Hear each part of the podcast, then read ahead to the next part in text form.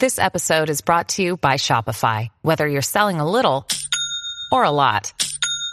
Shopify helps you do your thing, however you cha-ching. From the launch your online shop stage, all the way to the we just hit a million orders stage. No matter what stage you're in, Shopify's there to help you grow. Sign up for a $1 per month trial period at shopify.com slash special offer, all lowercase. That's shopify.com slash special offer. TBS ラジオ 安住紳一郎の日曜天国アシスタントの中澤由美子です。またまたこの季節がやってまいりました。来週4月24日は聴取率調査週間。どれだけの人が日曜天国を聞いているかを調査するとても大切な日です。ゲストは女優の高畑敦子さん。メッセージテーマは子供の頃の記憶。皆さんが覚えている小さかった頃の話をお寄せください。レッツハッスルそして TBS ラジオでは現在ストリーミング放送を実施しています。AM954 の電波が入らず、いつもは皆まで語れぬポッドキャスト組の皆様も、来週はぜひリアルタイムで日曜天国をお楽しみください。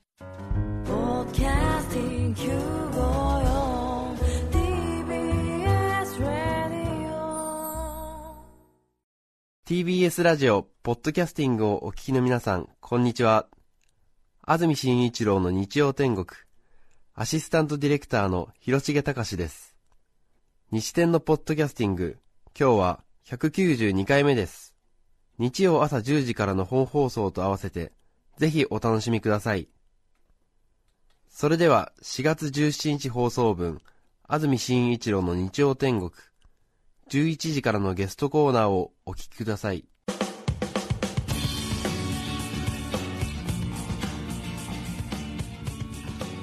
それでは今日のゲストです。インスタントラーメン研究家大山即席斎さんです。おはようございます。よろしくお願いいたします。よろしくお願いします、よろしくお願いします。即席斎さんには新年度を迎えると必ず来ていただいて 1年間の1年度のインスタントラーメンの総論をいつも聞いてるんですけれども、そうですね。今年で3年目ということになりました。あいやままさかまた呼んでいただけるとは、いえいえはい。少しお痩せになりましたか？あいやあのちょっとあのストレッチなども ししまして、はい。えまあちょっと老後に備えようかなと。そうですか。まだまだお若いじゃないですか、はい、おいくつになったんですか？あ52になりました。52はい。歳、大変インスタントラーメンに詳しい、ええ。まさに大山即席斎さんなんですけれども、はいまずは2010年度、去年の4月から今年の3月まで1年間振り返って、はい。インスタントラーメン業界的には注目のトピックスは何かありましたか？そうですね、まあ、あのちょっと重い話になってしまうんですけど、はい。まあ、あのこの3月のあの大震災で、えまあ、あのかなり被災された方がもう食料に、はい。まあ、困るということで、ええ。まあ、日清食品がいち早く、えはい。まあ、あの100万食の、うん。えー支援、はい。それからあの給湯車を持って行って、ええ。あの食べられるようにした形であの振る舞ったといううん。ニュースが大きいですね。はい、よくあの日清食品のあのチキンラーメンカーっていうんですか、はい。あのワゴンで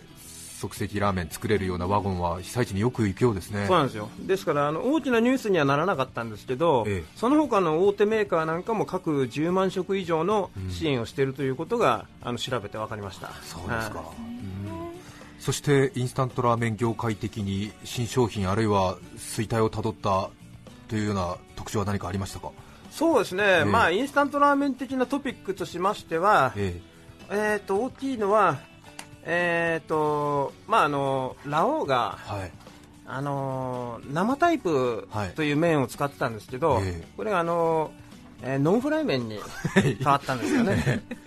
これはあのーラオウというのは、まああのーとにかく生タイプ麺というのがはい。非常にあの登場した時画期的だったんですよね。そうですよね。蓋開けるとあの、はい。給食に入ってるソフト麺みたいなそうそうそうそれですそれです。はい。ところが、まああのまあ、僕自身の感想で言うと、はい。あまあ、ノンフライ麺が、まあ、あの当時、えまあ、50点か60点ぐらいだった当時に、まあ、80点ぐらいの感じで生タイプ麺が登場したんですね、はでそこからえ10年、20年と経って、えあのー生タイプのはせいぜい80点か85点ぐらいまでしか向上してなかったのに、うん。ノンフライがいきなりもう90点超えの,、うん。まあ、あのレベル向上をしたんですよね。は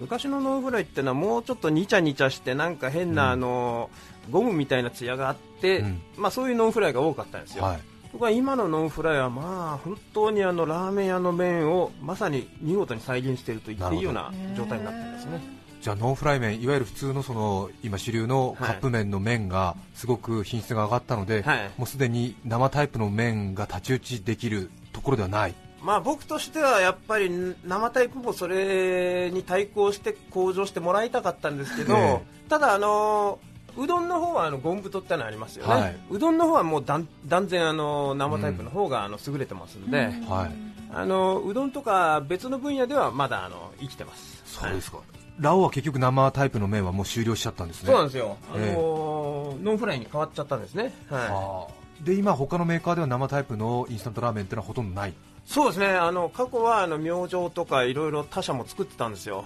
ところがあのどこもやはりやめてしまったようですね、あそうですか、まあ、もしかしたらあのまた出す予定で地道に開発しているグループあるのかもしれないですけど、うん、今のところ表面的にはなくなってしまいましたね。では生タイプ麺の歴史はここで、まあ、今年度、えー、と前年度で一旦途切れたと。そうですそうです。はい。はあ、なるほど、ね、エポックメイキングな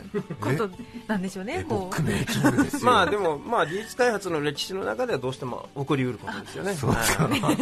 これまでにインスタントラーメンの業界で、はい、そういうあのある流派が途切れちゃったってことはあるわけですか？そうですね、えー、何があるかな。うんあのなんかライスと一緒に食べるみたいな、はいはい、ありましたね、ええ、あれはね、あの、え途切れたというよりかは、スポット的にポコポコって出るんですけど、はい、残念ながら毎度毎度定着せずに終わるそうなパターンが。結構あのたまにラーメンライスみたいな。あそうそうそれで言うとねあの、一旦途切れたものが復活したものはありますね。あそうですまああのこれ純粋に言うとラーメンから外れちゃうんですけど、あの日清が出してるあのカップライス、はあ、それがあの僕は中学ぐらいの頃結構出てたんですけど、それが途切れまして、はい、それがあのカップヌードルご飯という形で、あの今関西では売ってるんですよね。あそうですか。で大人気であのあまりにもあの生産が追いつかないんで、関東ではあの発売予定だったのが、うん、発売が延期になっちゃってるんです、あそうですね、じゃあ生タイプのインスタントラーメンもしかすると、ええ、そういうのもあるかもしれない。そうですね、改めまして大山即席斎さんのプロフィールです。1959年生まれ東京都出身52歳。95年にはテレビチャンピオン第1回インスタント麺通選手権で優勝。今でも年間500食近くはインスタント麺を食べているという大山さん。30年にわたるインスタント麺のパッケージコレクションはすでに8000点を超えていらっしゃいます。そうですね。もうあのもしかしたら1万超えちゃったかもしれないですね。あそうですか、ええ、そうですよね、え、年間500ずつそうなんですよ。食べてますもんね、はい今も相変わらず毎日1日1食か2食はインスタントラーメンを。いやこれがねちょっとあのトラブルがありましてね昨年末に。あのはい、気になりますね。あのパソコンが壊れたんですよ、パソコンが関係ないじゃないですか、あの私ねあの、インスタントラーメンのデータを残してるんですよ、はい、ですからあの必ずあのインスタントラーメン食べるときは、はい、あの買った日付、買った店、はい、それから商品名、商品キャッチコピー、それからあのえー、味、えー、カップの形状、はい、それから麺の種類、ええ。ー、みたいなものをあと最後食べた後に、うん、味の感想を書くんですよ。で、ね、それを書くパソコンが、あの壊れちゃったんで、はい、あのパソコンが壊れてる最中は、そのコメントが書けないんで、はい、あの食べられないという。普通あの一度紙に書いて後でパソコンに入力するという、まあ、それもあるんですけど、あのかなりな量になるんでね、はい、一気に入れるとなるとものすごい億劫なんですよね。そうですよね。まあ二度手間になりますよね。食べるごとに入れていく分にはまあなんとかなるんですけど、はい、まあ、食べてすぐパソコンのキーボードで打ち込むとそうなんですよ。まあ、非常に気分も乗ってくるというところ、はい、だから本来は食べて感想を書くという順序だったのが、はい感想を書くために食べるみたいな本末転倒が起こってるんですよ。いやまあそれは評論家のやっぱり宿命だと思いますけれど。まあでもあのまあ世の中見てると私みたいな人は多分いっぱいいると思うんですよ、はい、あのネット見るとよく食べログってあるじゃないですか、はい、食べたものを写真撮って感想を書いてみたいな、うんうん。はい、ああいう人もねおそらく写真撮るための携帯電話かなんかをもし家に忘れちゃったら、あ今日は感想を書けないから、うん、あの食べるのやめようみたいなことをしてる人は結構いると思います、記録できないからという、コレクターとしては、はい、なるほどね。パソコンの修理どれぐらい時間かかってるんですか？ああのこれはね、あの去年のだから11月に、はい、えー、壊れて12月に買い直したんですけど、はい、やっぱりあのデータ修復するのって結構大変なんですよね、そうですよね。失われたデータを復帰させなきゃいけない、はいそれに結構手間かかりましたね。そうですか。どれぐらい食べてない時期続いてるんですか？あいや今は食べてます。今は食べてます。だから1か月ぐらい食べられなかったですね。あそうですか、結構ラーメンのそのスープとかがパソコンに飛んじゃったりしそうですけどそういうのはもちろん大丈夫なんですか、それはねあの、ちゃんとあの離れて離、はい、あまあ、パソコン、キーボードはあの濡れちゃうあの汁が飛ぶ可能性ありますけど、はい、本体はあの濡らさないようにしてます。なるほど、あとは失礼を承知で言うんですけどもちょっとそのパソコンが壊れた1か月間っていうのは気が楽じゃなかったですか？そうなんですよ。これはねこれはねまさにその通りなんですよ。ちょっとね、あのー、休憩が必要でしたよね。そうそうそう。ええ、あのーええ、だからまあコレクターの常みたいなのがあると思うんですけど、はい何でもかんでも完璧を求めてやろうとするとそうですよ、ね、最初のうちは楽しいんだけど、えー、どんどんしんどくなってくるんですよ。そうですよね、えー、だからこの食べないで他の好きなもんがた、まあ、好きなもんって言っちゃうと 語弊がありますけど要するに自由なものが何でも食べられるってなると、えー、やっぱ楽ちんですね。そうですよね大山さんいいんですよ。好きなものが食べられてだからいちいちねやっぱり毎度毎度食べるたんびにコメント書く作業が結構やっぱ辛かったんだなってことは、ね。えー、で毎日やってるとそれはあんまり感じないんですけど、うん、やめると分かります。そうですか、はい、うん、本当にあのインスタントラーメン評論家を迎えてなんなんですけどもそのインスタントラーメンが食べられなかった30日間は、主にどんなものを食べたんですか？あのパンとドーナツですかね ああそうですか、はあでも30年にわたり毎日毎日食べてきたんですから、本当です。年間500食ですから、え。ー、それで体壊してないんですからすごいもんなんですよ。そうそう、最近あのまたあの健康診断の数値が良くなってきて。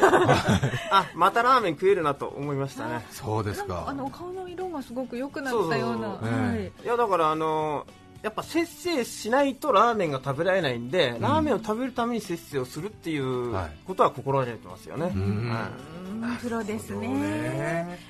いやでもね本当にあのコレクターの人しかわからないやっぱり苦しさみたいのはやっぱりあるわけですよ。なんて言っても日本のトップランナーですから。本当そうですよね。でも大山さんは少し休憩しても、次の人はなかなか追いつけないと思いますよ。いやでもね、私は正直もうあのまあいい年でもあるんで、はあ、もし引き継いでくださる方がいるんでしたら、ええ、もうデータとあのコレクション全部合わせてあの、はい、差し上げてもいいなとは思ってるんですよね。そうですか、はい、いるんですか？大山さんに次ぐような人材は。あでもねネットを見るとね、はい、ものすごい勢いで食べてる人とか結構いますから、やっぱりおそらく20代、30代ぐらいの人は1日2つずつ食べても平気でしょうし、はい、だからあのものすごい勢いであのコメント書いてたり写真撮ってパッケージをネットに上げてたりとか、そういう人いますんで、はい、やっぱりねあの一応あのコレクション自体はあの捨ててしまうにはもったいないわけですよね。いやもう完全に、はい、あの本当に文化史ですからね。ねはい、昔私の父があの生前あのタバコのパッケージ記念パ記念タバコってあるんですね。あれ集めてたんですよ、ところがあの亡くなった時にあの我々があのそれの使い道が分かんなくて、うん、結局残念ながら処分してしまったんですよ。もったいないですね。あれはねあのだから同行の死に差し上げたら、うん、あのよかったのになと、うん、ものすごい心が痛んでるんですよ、はい、だからああいう例えばあのラーメンのパッケージも、はい、結構メーカーが保管してないものが多いらしいんですよ、だから私のところにあの撮影だけさせてくださいとかい。うテレビ局なんかがあったりしますので、やっぱり消えてしまうそういうあの大衆文化史みたいなものを維持するためには誰か引き継いでくれる人がいいるんでしたら、差し入れたいなとは思いますね。そうですか、はい、ね早くね大山さんが安心してドーナツを食べられるようにしよう。いやまあドーナツばっかり食べてるとまたね、ええ体がやばいことになりそうですよね。大山さん、まさか30日ドーナツばっかりじゃないですよね。まあ、さまざま、だからバランスよくやはり食べることを心がけてる ラーメン中心の生活をするためにはラーメン以外はなるべくバランスよく食べないと。そうですよね、はい、さあそんなインスタントマニア歴インスタントラーメンマニア歴30年の大山さんがさまざまこれまでもおすすめしてくださったインスタントラーメンありますけれども、はい、これまでにはえー、一昨年ですかね藤原製麺の白熊塩ラーメン、はい、これは私たちもいただいて、はい、中澤さんは物産展で買い占めたぐらいで。そうなんですよね。なんかそ そのようで、はい、そして、え2年前ですね日清のすみれ札幌濃厚味噌、はい、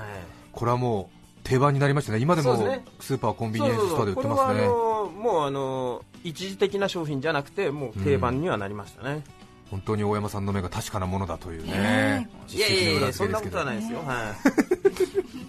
さあそして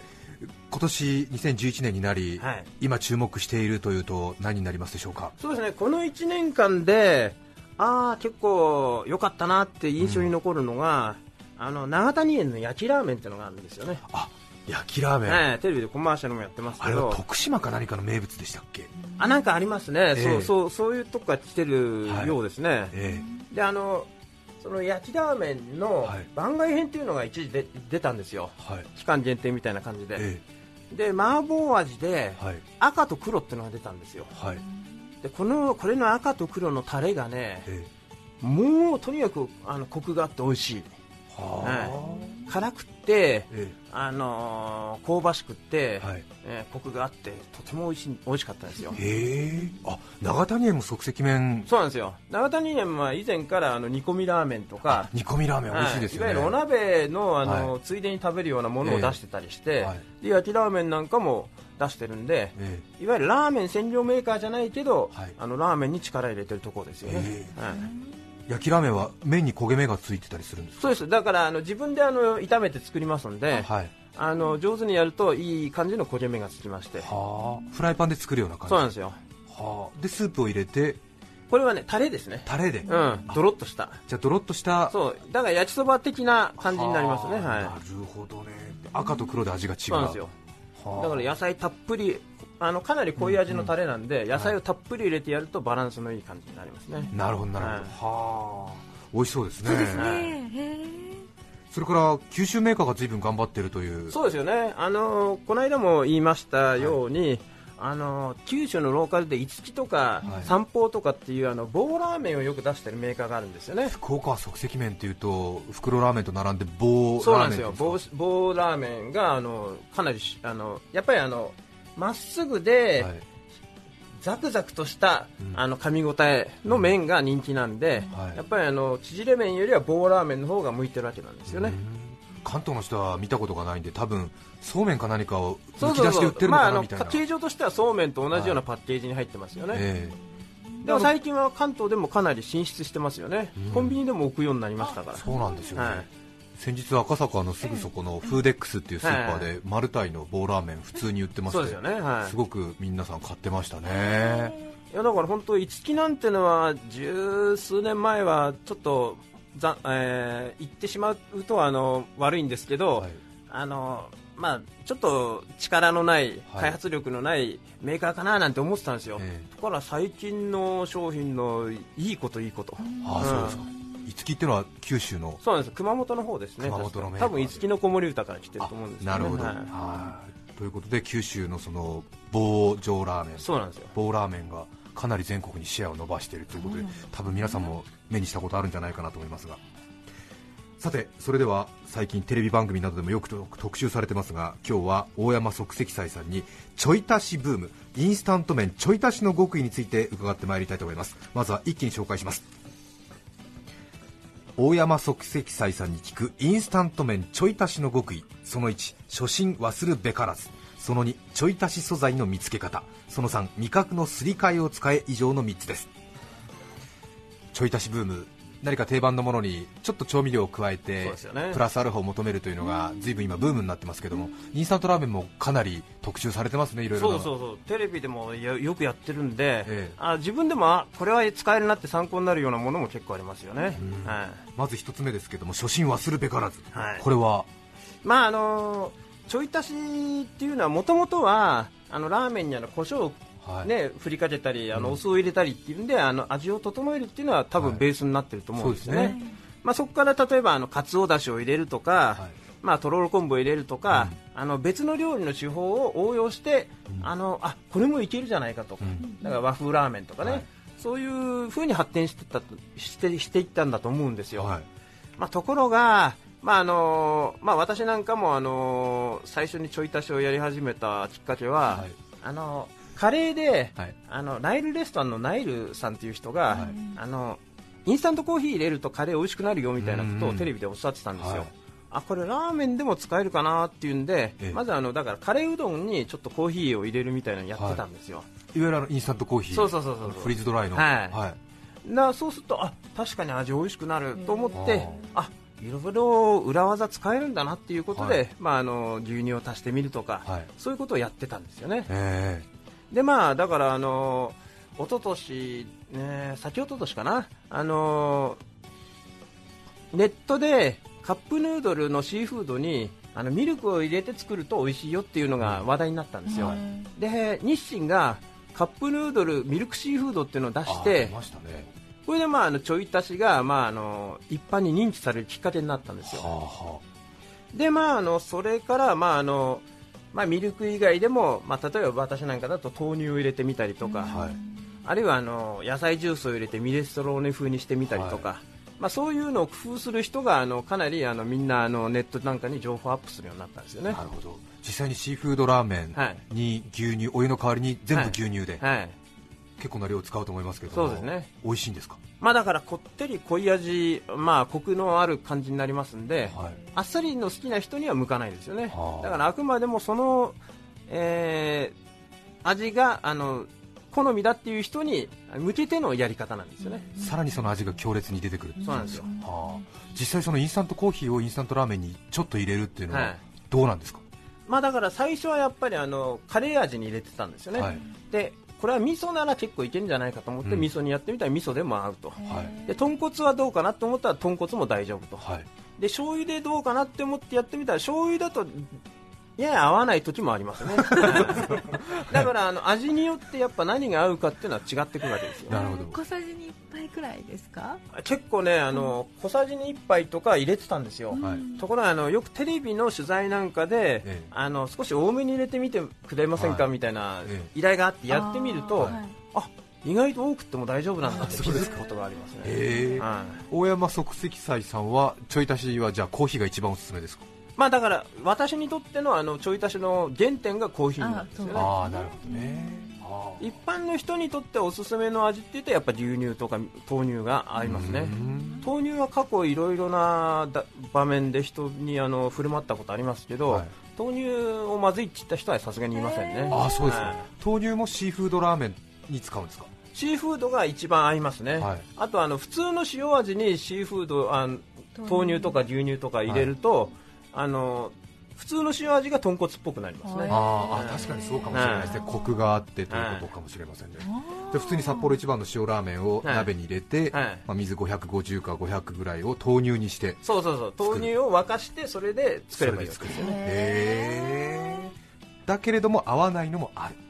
いやさすがにそうですよ。そうですよ、ね、いやだからあの最近のちょい足しについてちょっと感じるのは、はい、やっぱりインパクトを狙いすぎて、うんあのちょい足しがインフレを起こしてるんじゃないかと思うんですよ。例えばあの、見てると、あのラーメンに肉まんを丸ごと1個入れて崩して食べるとか、あるいはあのまんじゅうを1個入れるとか、あるいはプリンをこうプッチンして、ドスドスンって落として食べるとか、いや確かにね僕もプリンは合うと思うんですよ。プリン合うんですか？合うと思います。あの要はねえー、ラーメンには甘みをちょっと足すと美味しくなるんですよ、そうなんですか？でその甘みの元としてプリンが使えると思うんですよね。ただし丸々1個はやっぱ多すぎ多すぎると。思まあそうでしょうね、い。やでもプリンが合うとはちょっと思えないんですけどね。いやプリンをねだから、あの大さじ1杯ぐらいすくってラーメンに入れてこう混ぜると結構美味しくなると思います。へえまあねプリンも牛乳からできてますからね。そうですね卵とそうか、うん、でも見るとねなんかあのケーキあのいちごの乗ったショートケーキを丸々1個乗せてたりとか、うん、絵的には面白いんですけど、はい、やっぱ量的には多すぎますよさすがに無理ですよ、はい、あれは、うん、なので初心はするべからずと。そうなんですよ。そして2つ目ですがちょい足し素材の見つけ方、はいこれはあれですねなんかパッと思いつく以外には考えられないんですけどもね、はい、プリン入れたりとかコーヒー入れたりとか、はい、一応何かこう法則みたいなものはあるわけですか？そうですね、まあ、だからあのもともとはだからあの調味料を足したりするところから発展してますんで、うん、であのいろんなものを結局入れてみていいものとダメなものの違いが分かってきたんですね、はい、一つは味はかなり冒険しても大丈夫と、うん、まあ、だからさっき言ったようにあの甘甘みを足すんだったら、はい、あの砂糖を入れてもいいですけど、はい、砂糖じゃなくて蜂蜜にしてもいいわけなんですよ。ところが味はいいんだけど香りの強いものはダメなんですよ、はあ、だからあの蜂蜜は OK なんだけど蜂蜜と似た外見してますけど、うん、メープルシロップだとラーメンがまあまずくなりますね、香りがきつくって、えー、メープルの香りでとラーメン合わないんですよ。なるほど、うん、あとえー、味はいいけど香りはダメ。そうなんですよ、えー、例えばあのお茶でラーメン作るっていうのが結構あるんですけど、はい、これはあの緑茶や番茶、うん、あるいはウーロン茶みたいなんだったら OK なんですよ、うん。はい、ところがあのハーブティーとかジャスミンティー使うと、うん、あの匂いがもうラーメンのあの香りと合わなくてなるほどそうなんですよ。だからあの香りっていうのは味の実は半分以上占めてんじゃないかとも言われてるんで、変あのラーメンに合わない香りの素材を使っちゃうと、あのちょい足しは失敗しますね、味は冒険してもいいけれども香りの冒険はダメだと。さあそして3つ目ですけども、はい、味のすり替えを使え、はい、これはどういうことでしょうか？これはですねあのおそらく言語学的にあの似たあの言葉っていうのはもともと語源が同じだったんじゃないかってあの考えられるんですね、うん、であの例えばうまみと甘み、うん、これはあの似てるんですよ、うん、あの発音が似てるだけじゃなくてうまみ成分っていうのは甘み成分と近いんですよ、だからさっき先ほども言いましたようにラーメンに砂糖とか甘みを加えるとうまみが増したように感じるんですよね、さらにあのしょっぱいと酸っぱい、はい、まあ、これはあの塩塩分がちょっと足りないなと思った時に、うん、塩を直接足しちゃうのは、うん、まあ、私も年ですし、あまり塩分を増やしたくないんですよ、そういう場合は代わりにはお酢を入れたりとか、はい、レモン汁を入れたりとか、ええ、酸っぱさを少し増すんですよ。さらにあの辛いと塩辛いってなりますよね、これもやはりもともとはあのー塩辛いも辛いも一緒の言葉だったと思うんですよ、うんうん、それがあの味の区別がつくようになって分分化していったんだと思うんですよね、はい、だから塩味が足りない時はあの辛いものを追加すると例えば豆板醤ですとか、うん、ああいうものを追加すると、えー、塩辛さが補えると、なるほど、はい、じゃあうまみと甘み、はい、あるいはしょっぱいと酸っぱい、はい、あるいは塩辛いと辛い、はい、これをちょっとうまくどっちかに寄せていくそうなんですよ。感じにするといろいろな効果が得られる、はい、なるほどね、確かにでもあれですよね。減塩対策とかにも使えるでしょうし、はい、だから私もあの塩分をあんまり増やしたくないんで、はい、例えばチャーハンがちょっと塩味が足りないなっていう時は、うん、あのチャーハンにお酢をもうささっとかけちゃいますし、ね、あと餃子も最近は醤油じゃなくてお酢で食べてますそうですよね、はい、それではここで1曲お聴きいただきたいと思います。横浜市かりんさんからのリクエスト薬師丸ひろ子さんで少しだけ優しく4月17日放送分、安住紳一郎の日曜天国、ゲストコーナーをお聞きいただいています。著作権の問題があり、リクエスト曲は配信することができません。引き続きゲストコーナーをお楽しみください。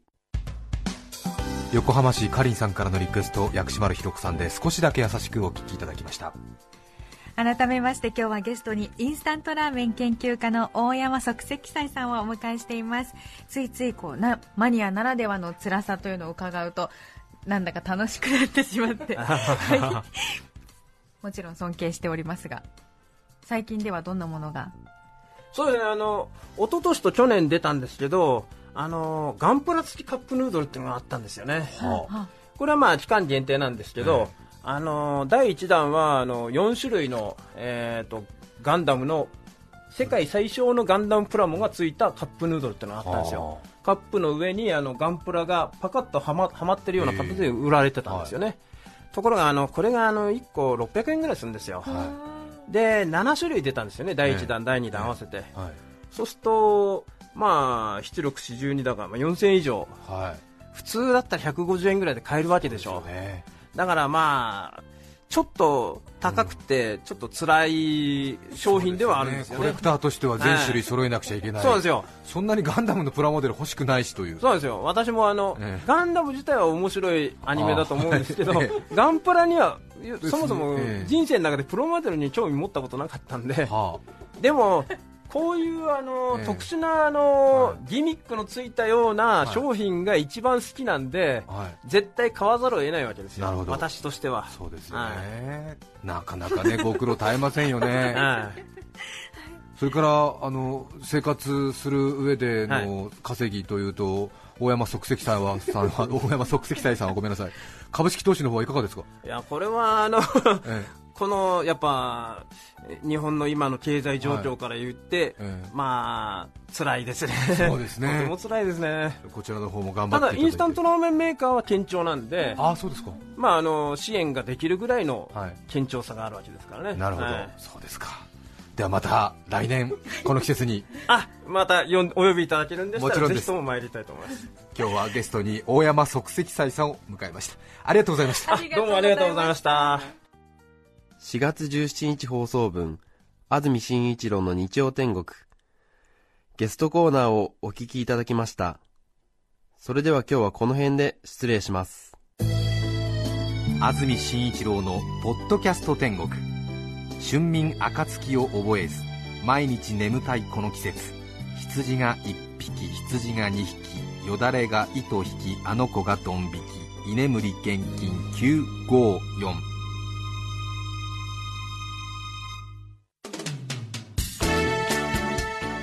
さて来週4月24日の安住紳一郎の日曜天国。メッセージテーマは子供の頃の記憶。ゲストは女優高畑敦子さんをお迎えします。それでは来週も日曜朝10時 TBS ラジオ954でお会いしましょう。さようなら。安住紳一郎の「ポッドキャスト天国」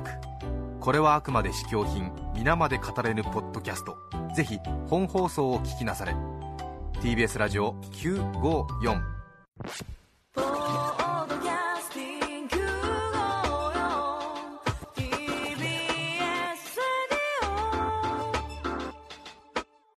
毎週月曜から木曜朝8時30分からお送りしている「パンサー向井のフラット」毎日を彩るパートナーの皆さんはこちら。月曜パートナーの滝沢カレンです火曜パートナーのココリコ田中直樹です。水曜パートナーの三田寛子です。そして木曜日は？横澤夏子です。ヤーレンズのデイ淳之介です。奈良原雅樹です。横澤夏子ちゃんとヤーレンズが各週で登場。今日も一日頑張ろうのきっかけはパンサー向井のフラットで